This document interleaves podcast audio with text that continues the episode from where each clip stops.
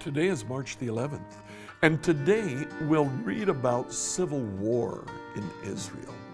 What happened? Let's find out together as we study Judges chapter 20.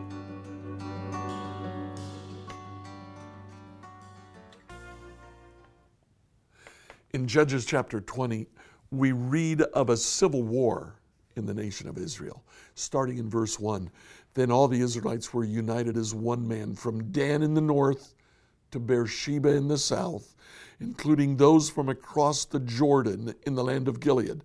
The entire community assembled in the presence of the Lord at Mizpah. The leaders of all the people and all the tribes of Israel, 400,000 warriors armed with swords, took their positions in the assembly of the people of God. Word soon reached the land of Benjamin that the other tribes had gone up to Mizpah. The Israelites then asked how this terrible crime had happened. Next, the husband of the concubine rehearses the details of what happened in Benjamin.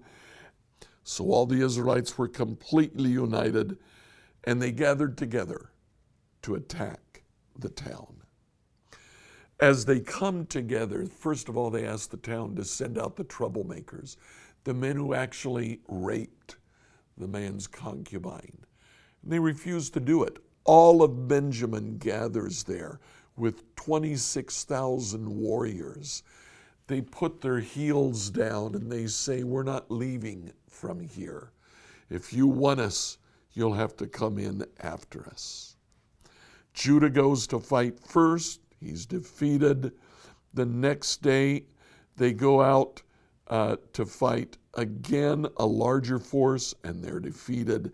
Three days later, they go out in a larger group, but this time with a plan. Instead of simply attacking, they'll attack and fall back. When they fall back, they've set an ambush expecting that Benjamin will pursue the group that falls back. The ambush will then attack the defenseless town and set it on fire. That is exactly what they did. We pick it up again in verse 35. So the Lord helped Israel defeat Benjamin, and that day the Israelites killed 25,100 of Benjamin's warriors all of whom were experienced swordsmen. And the men of Benjamin saw that they were beaten. Benjamin, as a tribe, for all intents and purposes, ceases to exist. The next couple of paragraphs details how the warriors of Israel chased Benjamin everywhere they went. We come to verse 46 so that day the tribe of Benjamin lost 25,000 strong warriors armed with swords, leaving only 600 men who escaped to the rock of Rimmon, where they lived for four months. And the Israelites returned and slaughtered every living thing in all the towns the people, the livestock, and everything they found. They burned all the towns they came to the entire tribe, the entire land, the entire region was destroyed. Civil war in Israel. Israel wipes out one of their own tribes. Only 600 men are left, but just the men.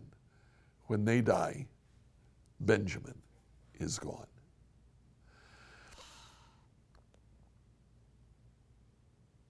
when things don't go as planned, what do we do? It's hard to think of this, but Israel responded like their neighbors. They saw an offense, they attacked, they destroyed. They did just what they had been doing with their other neighbors, but now they did it with the tribe of Benjamin. So, what about us? When things don't go as planned, what do we do? We can respond like the people around us do, or we can respond like we believe God wants us to. Now, the Israelites consulted the Lord after they had made their mind up to attack. I wonder what would have happened if they would have consulted the Lord initially and said, What should we do? Should we even go to attack? But their mind was made up. For us today, let's not be hasty in making up our mind when things don't go as planned. We need to spend time in prayer. We need to consult with trusted friends. We need to read God's Word and see what His Word tells us. Let's look for God's will and not jump to conclusions.